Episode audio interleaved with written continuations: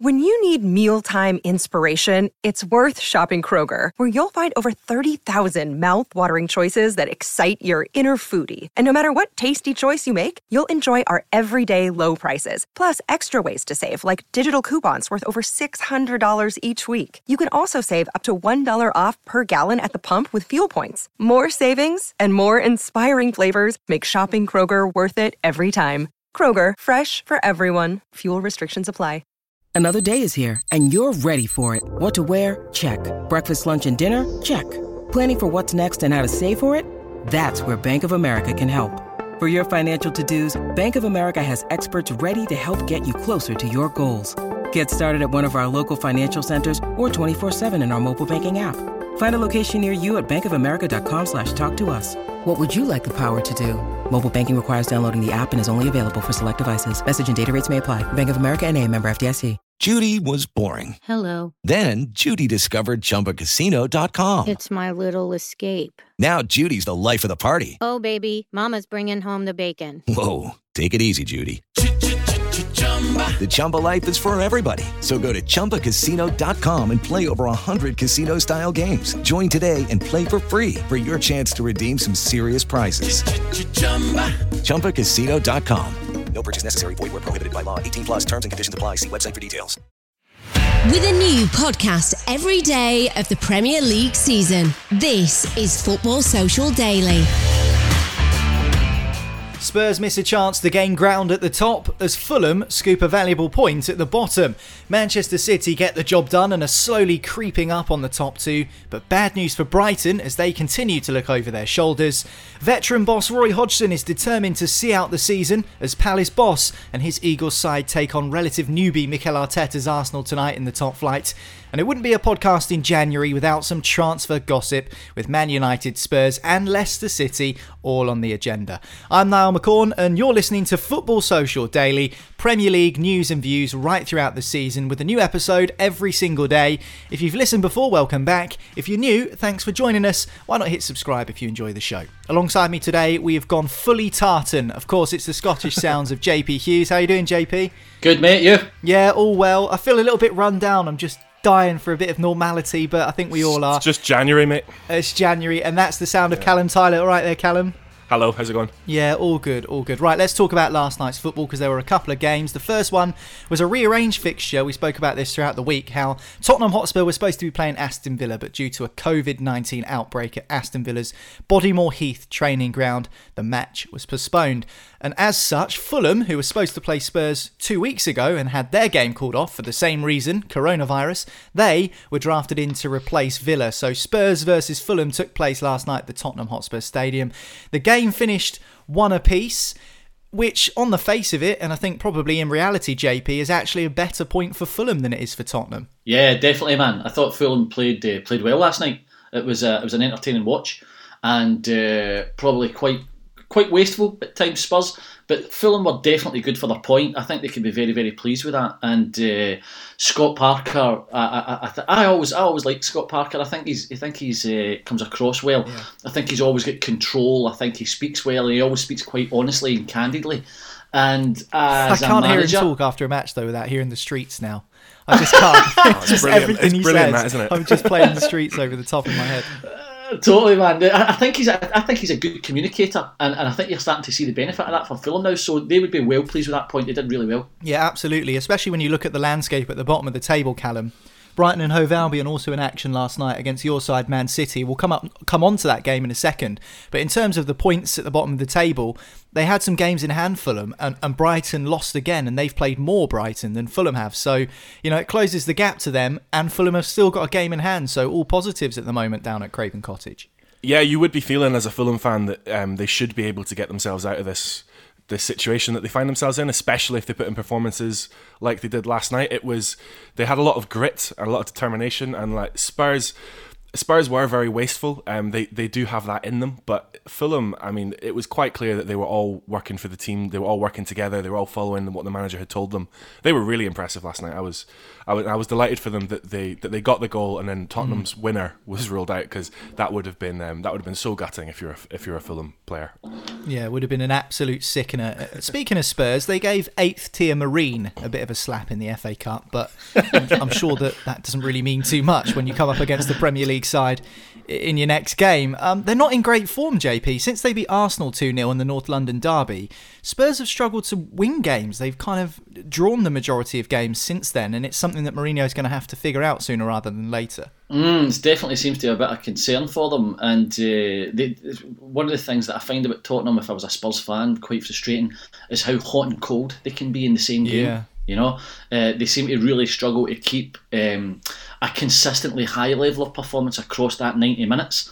Um, we know that the, team's chops have changed a wee bit over recent weeks, and and, and, and Mourinho um, is certainly. Uh, you know, I, I, still think there's a genuine opportunity for Spurs to win to win silverware this season if they mm. uh, if, if, if, they get things right. But yeah, I would be a wee bit concerned about the, about their inability to, to, to stay consistent across that 90 minutes. And I, I think probably Fulham sensed that yesterday too, because as, Callum says, you know, I thought yesterday they played with a with with a belief that sort of almost belies that, that their position in the table. But maybe that's yeah. because when you play Spurs, you know there will be a period in the game where you're going to be on top.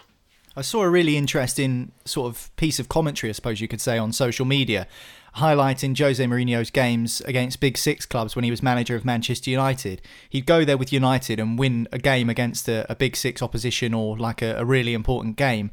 And then after that, their results would kind of tail off against lesser teams with no disrespect intended. So maybe that is an issue that that Tottenham face, which is similar to what Mourinho had at mm. Manchester United, where you know it's not job done once mm-hmm. you've won a game against a rival. You still have to go on and pick up those points in, in the games you're expected to win, and it's sometimes easier said than done. They are six points off the top now, uh, Callum, with that draw. Manchester United, of course, played Liverpool at the weekend, so United are in pole position at the moment. Do you think that Spurs can catch them? This season's been so weird, you wouldn't put it past them. I had a text uh, from one of my mates who's a big Man City fan as well, and he just said, uh, "I'm no longer worried about Spurs. They've gone back to being West Brom with a couple of good strikers," um, which I thought was, was was harsh but potentially fair after after last night. I think like every like every one of those clubs in the top six that I'm looking at now has been in inverted commas crisis at some point in this season. Um, Arsenal and Chelsea are still in crisis. Uh, Man City, no doubt, will be in crisis again, and uh, so will Tottenham, and all of them will have these these moments. It's it's beautifully unpredictable. You've got four or five teams there on on thirty to 33 points. Um, it's a proper title race, and, and you can't rule Spurs out. But that said, I think one of the problems for Spurs is that they, they have this thing hanging over them, which is the Amazon documentary from last year, where Mourinho laid out all the problems that he sees in this team. So now we all see these problems in this team. So when he says that they that they can't they can't put uh, teams to bed, when he says that they're not nice guys, uh, or they or they they're too nice, and then you see them do all that. I, I think like if you, if you're a Spurs player, you must be like, I wish we hadn't done that documentary because basically he's just foreshadowed everything they're now doing wrong this season. it was a bit like yesterday when Boris Johnson practically admitted that he was doing a job and Marcus Rashford had shown yeah. him up. But there we go. That's the way the world is. We um, live in strange times. Exactly. Uh, talking of Fulham, just finally before we move on to the City versus Brighton game, I mean, Callum thinks that, that Fulham are able to get themselves out of it, or at least the fans will feel confident that they can, JP. So are they the pick of the bunch now in terms of that bottom cluster of sides? Sheffield United, uh, Burnley, West Brom, etc. Do you think Fulham are probably the, the inform and the, the better team at the moment? Uh, arguably, yeah. Um, the, the, what what's important and what they're doing, um, which which builds confidence, they're not getting beat now, um, which the teams around them are. Granted, they are drawing and I think they've got a very, very tough remainder of a season ahead of them because they they struggle to to score goals. Um, and that's going to be an issue for them. But they're not getting beat, and that is all you can ask for right now. So if they continue to pick up uh, a point here and uh, three points here and there, and consistently getting points, turning what could would have been defeats into draws, mm. I think Fulham will be all right. 100%. It's a fair comment to make. Tottenham won, Fulham won last night at the Tottenham Hotspur Stadium in the Premier League. The other game that took place in the top flight yesterday was at the Etihad, where Manchester City beat Brighton and Hove Albion by a goal to nil. seventh consecutive win now for Manchester City. Callum, somehow they've been going about their business under the radar, which must be pleasing for you as a City fan. Yes, although strange to say that a club uh, the size of Man City are doing anything under the radar, um, given the, the scrutiny they're frequently under. But yeah, it was it was a very it was a very professional performance last night.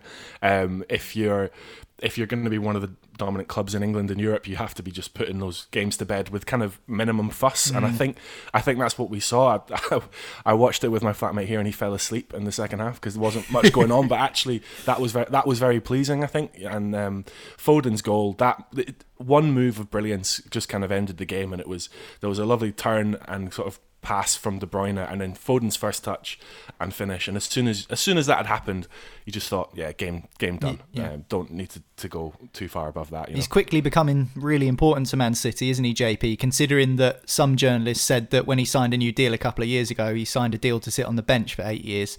Um, that hasn't quite transpired like that, has it? He, has been really impressive this season already. I, I love him as a player. Um, I, I, have sang his praises on this podcast a, a few times before, and I think that he will actually and, and should be just as important to the England national team in, in years to come as he, as he will be to City.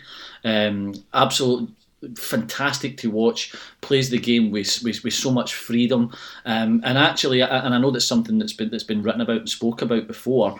But sort of Pep and City's handling of him early in his career.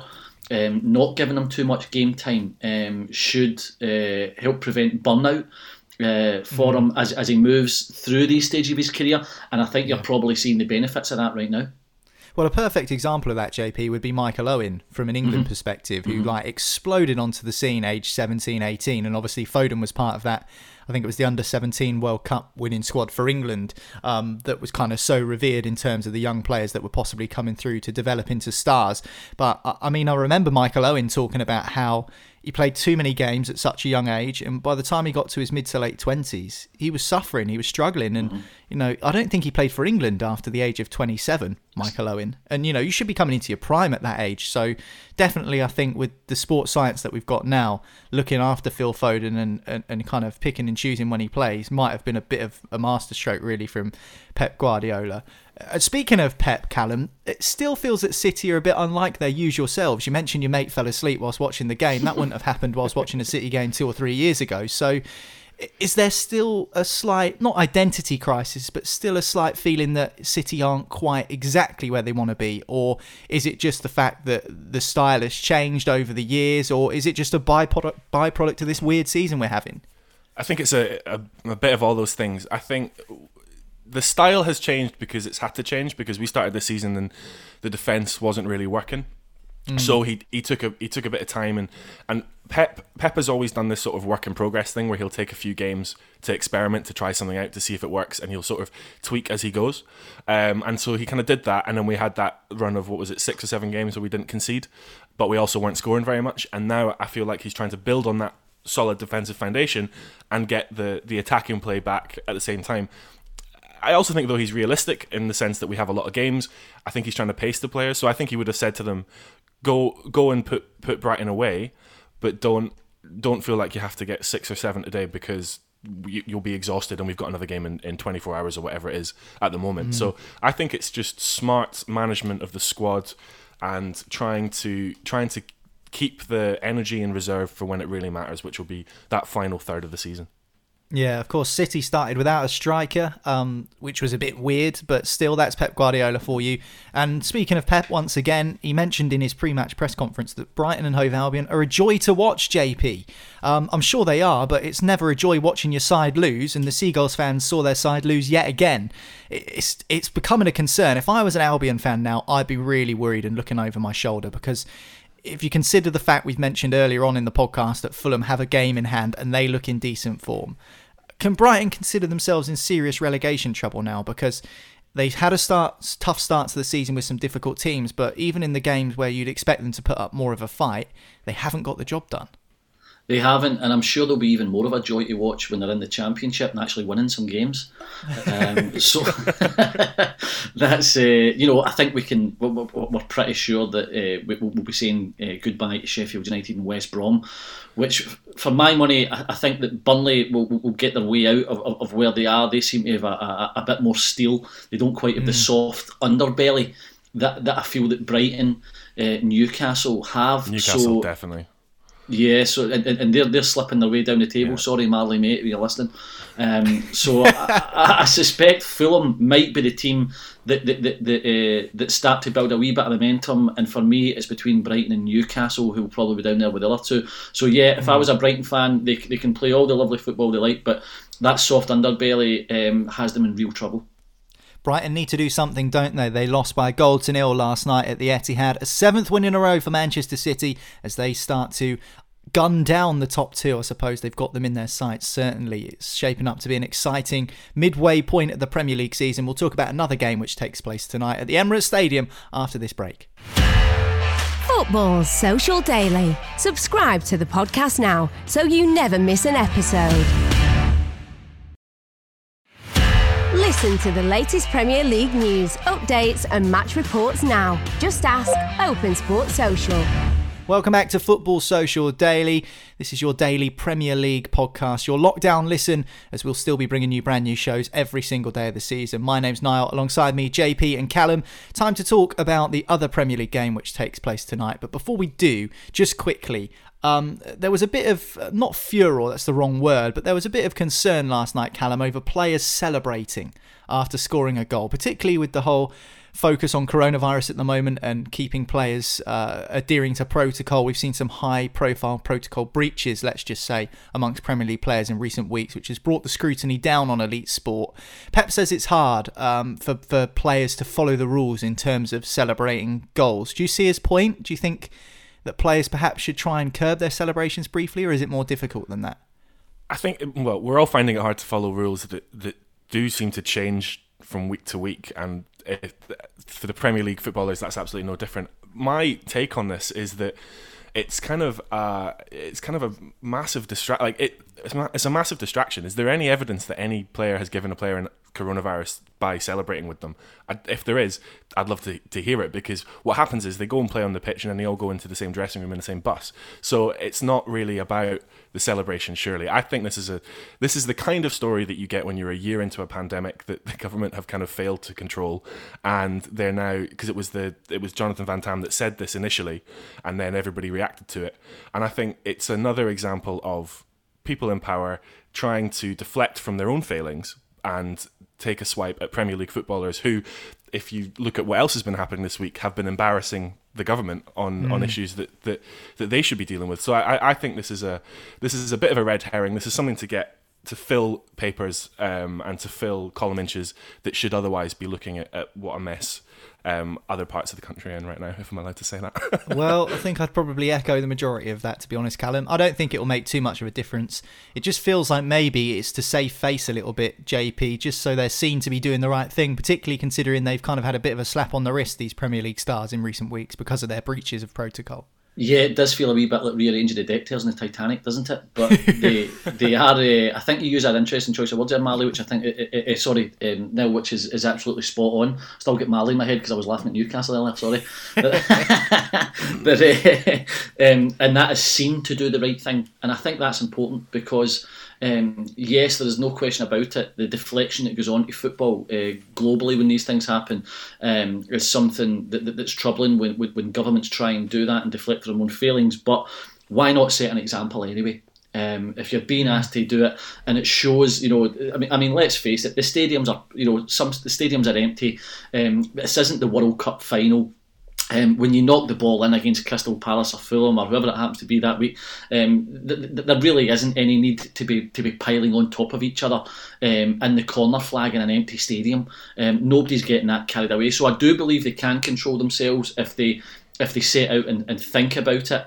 And uh, and I do think they can set an example to others to follow um, if they do that. So my take on it is yes, it'd be quite easy uh, to forget about it, but make the effort, lads, and, and, and set a good example because it will it will stand you in good stead later. Yeah, it's a small thing which could have big benefits in the future, I think. Anyway, Arsenal against Crystal Palace takes place tonight in the Premier League. It's the only game taking place this Thursday evening. Uh, recent matches between these two sides have actually been really close, but a win for Arsenal will take them level with Chelsea and Villa around eighth spot. Now, we've already mentioned about how Arsenal are, are supposedly in crisis, Callum, and you know how bad a season they've had up till now. But psychologically, that could be a big boost for them because you know Chelsea and Villa have, uh, uh well, Villa specifically have been sort of labelled to have had all right seasons so far, and it's been a disaster for Arsenal. So, you know, being up and around those teams in the table might mentally give them a bit of a bit of a push. Yeah, this is the uh, this is the enthralling race for eleventh um, between Arsenal and Crystal Palace. Um, Do you not still qualify for the Europe in eleventh position in the Premiership? maybe if you if you ha- don't have any red cards or something. Um, no, I, I think I think I think there's not a lot to gain from beating Crystal Palace for Arsenal, but there is everything to lose if you get what I mean. If they do lose, because it, it will sort of fully entrench them there. I think this needs to be this needs to be the Arsenal of old. This needs to be a top six team dispatching a lower league team, uh, a lower in the table team, like we saw City do last night, um, and like United have been doing. I think they they've got everything to show, um, but they've also got everything to lose. And and if you're Crystal Palace, you have to. I think you have to be seen this as a game that you can go and win. Yeah, Um, I think Roy Hodgson's been speaking as well, saying that he wants to carry on as Crystal Palace manager after some rumours and rumblings that you know he might kind of pack it in sooner rather than later. Um, obviously, the Crystal Palace board have a decision to make, JP, regarding Roy Hodgson. Whether he's the manager next season at Selhurst Park remains to be seen, but certainly with them having an aging squad, they've got the oldest manager in the division. What Roy does bring you is he brings you consistency, consistency, stability, and probably the likelihood that you will stay up in the Premier League. But can Palace fans expect more than that, considering now that they are an established Premier League club, and will a change of manager perhaps bring that for them? Yeah, I think they should. You know, I th- it, comes down to your ambition as a club, really, doesn't it? Um, are you, you know, if you're Palace at the moment and, and Hodgson extends that contract, you might never go on uh, to achieve anything great. But by the same token, you, you know, you, you, you, you'll probably never have a disaster either. Um, so whilst you, you maybe never pick up silver, where you're not going to get relegated. Is that enough? It wouldn't be for me, no matter what team I supported. So I think, having been in the Premier League for so many years, um, and the, the you know they've, they've got a good backing, a good following, a good support. Crystal Palace, I would certainly be looking for more ambition. And, and unfortunately for, for Roy Hodgson, uh, lovely fella, great track record, all the rest of it, good career. Um, that I, I would want to see somebody more exciting uh, come in there, somebody younger, fresh ideas, and uh, let's take a chance, lads, and see if we can actually achieve something. The thing they need to watch out though is that they don't become Stoke, who are the kind of, for me, the defining example of clubs that get to exactly where Crystal Palace are in the Premier League, kind of lower top half, a kind of up maybe like 11th, 12th, and they sort of have a few seasons there, and they do have a complete identity crisis, and they all want to then become Leicester. And I think Leicester was like a black swan event, not going to happen all the time. So you have to. Stoke, what Stoke did was buy a bunch of stars that had played in the Champions League, got rid of the manager, and then went down. Um, and then you had Wigan as well, who sort of reached for the stars, got to that FA Cup final the, the same season that they uh, that they got relegated. So they can go. It can go one of two ways for Palace, I think. Happened to Pompey, my team, very Yeah. famously. You know, we spent loads of money on players and won the FA Cup, and then all of a sudden the plug was pulled from above, and everything completely imploded. And we're still down in the bottom two divisions. We've been there for, you know, seven or eight seasons now. So it is it is a bit of a slog, and it is a risk, especially in in the modern financial climate with the things like coronavirus and lack of matchday income and stuff like that. We talk about old squads, um, but no one is as old as Kazuyoshi Miura, who is 53 years old, plays for Yokohama in the Japanese league. He signed a contract what a link extension that this week. What an absolute legend! He's still playing at 53. I'll absolutely love it. Um, Crystal Palace, in terms of their on-the-field antics, regardless of, of ages and stuff like that, JP. I mean, if you look at the league table, they're above Wolves, and they're having a better season than Wolves. Um, if they beat Arsenal, they'll go above Arsenal in the league too. So is that just kind of solidifying what we mentioned about Hodgson and Palace earlier on that they're they're always there in the middle of the table, but they're too good to go down, and they're probably not good enough to push for Europe. Absolutely, man. You look at the table and, and they're sandwiched between Leeds United and Wolves, two teams that everybody is full of praise uh, for and, and excitement about, and that yet there's Palace sat right in between the two. Uh, if they were to get a win tonight, I, I, I think that uh, that puts them right into contention, albeit early in the season, or, or, or kind of midway point in the season for, for the for the European places. I know I made a joke about that, um, mm. but if they were to beat Arsenal tonight, they're genuine contenders there, and and I think that only emphasises the importance of the game tonight because if Arteta was to lose lose to Palace tonight, uh, which there's every possibility they could do, it almost wipes out all the good work that's gone before it, um, because everybody was straight back on his case again. So it's a huge game tonight, and if I was Palace, um, I see this one almost as a, as a wee bit of a free kick at the ball. You know, um, mm. they, uh, there's, there's no real pressure on them to do it. Nobody will think badly of them if they don't win, but there's every chance they might. Arsenal versus Crystal Palace at the Emirates Stadium tonight in the Premier League. Of course, we'll have a full match report of that one available on the sport-social.co.uk website once the game has finished. And also, you can find us on your smart speaker, whether it's Amazon Alexa or Google Home. All you need to do is ask your device to open Sports Social shortly after the full time whistle, and you'll hear a match report for that game if you didn't manage to catch it on the telly. Time for another quick break now, and afterwards, we'll be discussing transfers because, of course, it is the January window. Football Social Daily. Find more great sport at sport-social.co.uk. To hear the latest Premier League news for your team, just ask Open Sport Social. Welcome back to Football Social Daily. Time to talk transfers now, and we'll start with Manchester United, where there's been a departure and possibly another couple of departures to take place over the next week or so. We're already halfway into the January transfer window, which is unbelievable, really, because we've not really seen much movement. But there was an outgoing uh, from Old Trafford yesterday. Timothy Fosu Mensah has left the club. Um, considering they're top of the league, JP, they do need to kind of get rid of some of their squad because they do have a massive group of first team players. Um, Fosu Mensah's now left, but I'm thinking of the likes of Marcos Rojo, Phil Jones, Jesse Lingard, Diogo Dalot, Pereira. Some of these players are, of course, on loan, but they're all still on the books. Long overdue, I think. Um, if you probably looked at the, at, at the players you mentioned, you could probably make a, a if they were in form, a fairly decent uh, lower half of the table Premier League team from the, from the amount of uh, talent and players that United have sitting doing nothing, um, and have or, or certainly a, a top end Championship team anyway. So I think it's long overdue. Um, I, I, think it will do the club as a whole good to get all that dead weight uh, and, and deadwood out. Um, but then you've obviously got the tricky uh, task of who do you replace them with and make sure that you've got enough depth should injuries start to come their way. But you know, I, I, I make no apologies for referring back to, to the Alex Ferguson era. Um, and the success that he had in knowing how and when to constantly recycle his squad um, and ensure that the, if you like, the um, supporting cast from the starting 11 uh, are always able to come on and make an impact and uh, and that every player within that squad uh, pulled their weight and made a contribution. Um, I'm not saying that uh, that everyone can, can find that balancing act as well as Ferguson could, but United certainly have a responsibility to do it because there's an awful lot of dead weight there. I think that's a really good point, JP, because I'm just thinking back to those Alex Ferguson days, and if you think about those players that were the supporting cast, as you say, even when they left the club, they went on to play for some good sides uh, and played at a good level. Mm-hmm. I'm thinking of the likes of Diego Forlan, who ended up playing for Atletico Madrid and scoring some goals over in La Liga, and there's other examples of that too, where you know, although they might not be at the level of Manchester United, they still went on and forged good careers, which shows just what good players they are. I'm not quite sure United are at that level right now. I can't see Marcos Rojo going over to I don't know, Inter Milan or Bayern Munich or something. So maybe that's a good point to be made there. Uh, mainly departures to be talked about on today's transfer section of the podcast. Now to zip down to Leicester, where Islam Slimani, who was once a Leicester record signing, has left the club and joined Olympique Lyon in France. I mean, for all their good recruitment, Callum, we've spoken about how Leicester have replaced really well. Was this a bit of bad business from the Foxes? Uh, how soon do they need to find a decent replacement for Jamie Vardy? Because I imagine Slimani was signed with a vision to possibly working with Vardy or replacing him over the years.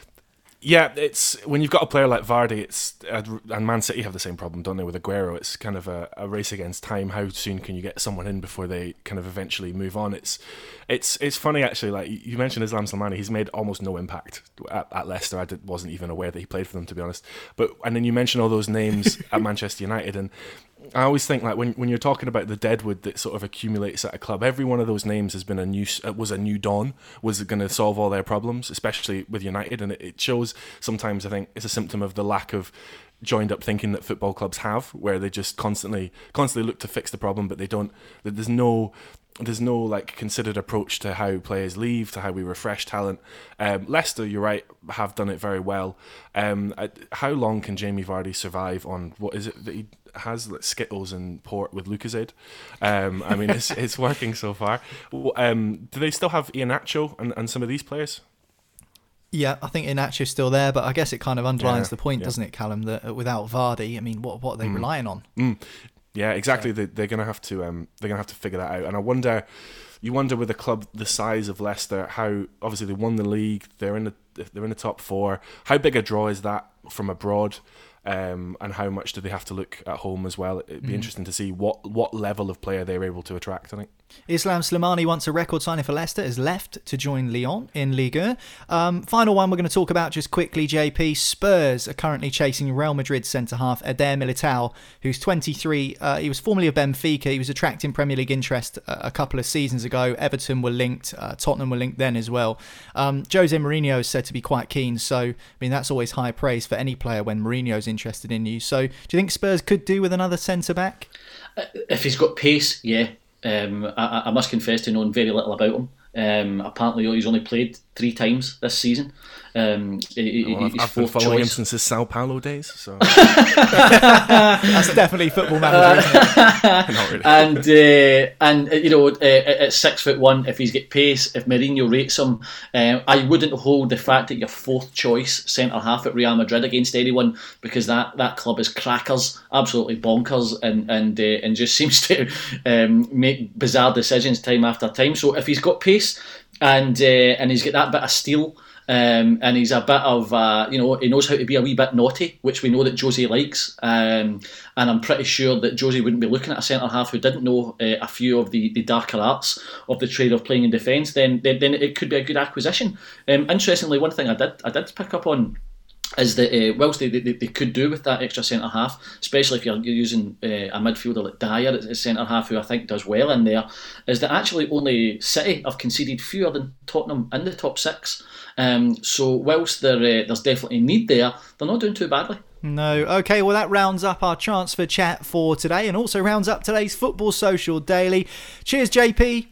Cheers, mate. Thanks very much, Callum. Go and find No some worries. more gems on Football Manager. tell, us, tell us about them in three years' time. Um, Text Josie, let him know. yeah, absolutely. Don't forget to hit subscribe. That way, you won't ever miss an episode of the podcast. As I say before, new shows every single day of the season, including tomorrow. So we'll see you then. Football Social Daily from Sports Social. Find us on Twitter at The Sports Social. Lucky Land Casino asking people what's the weirdest place you've gotten lucky? Lucky? In line at the deli, I guess? Aha, in my dentist's office.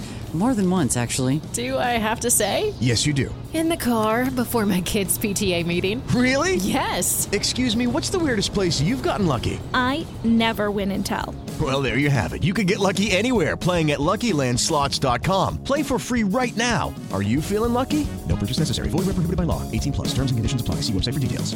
Step into the world of power, loyalty, and luck. I'm gonna make him an offer he can't refuse. With family, cannolis, and spins mean everything. Now, you wanna get mixed up in the family business. Introducing The Godfather at ChumbaCasino.com. Test your luck in the shadowy world of The Godfather slot. Someday, I will call upon you to do a service for me. Play The Godfather now at ChumbaCasino.com. Welcome to the family. No purchase necessary. VGW Group. Void where prohibited by law. 18 plus. Terms and conditions apply.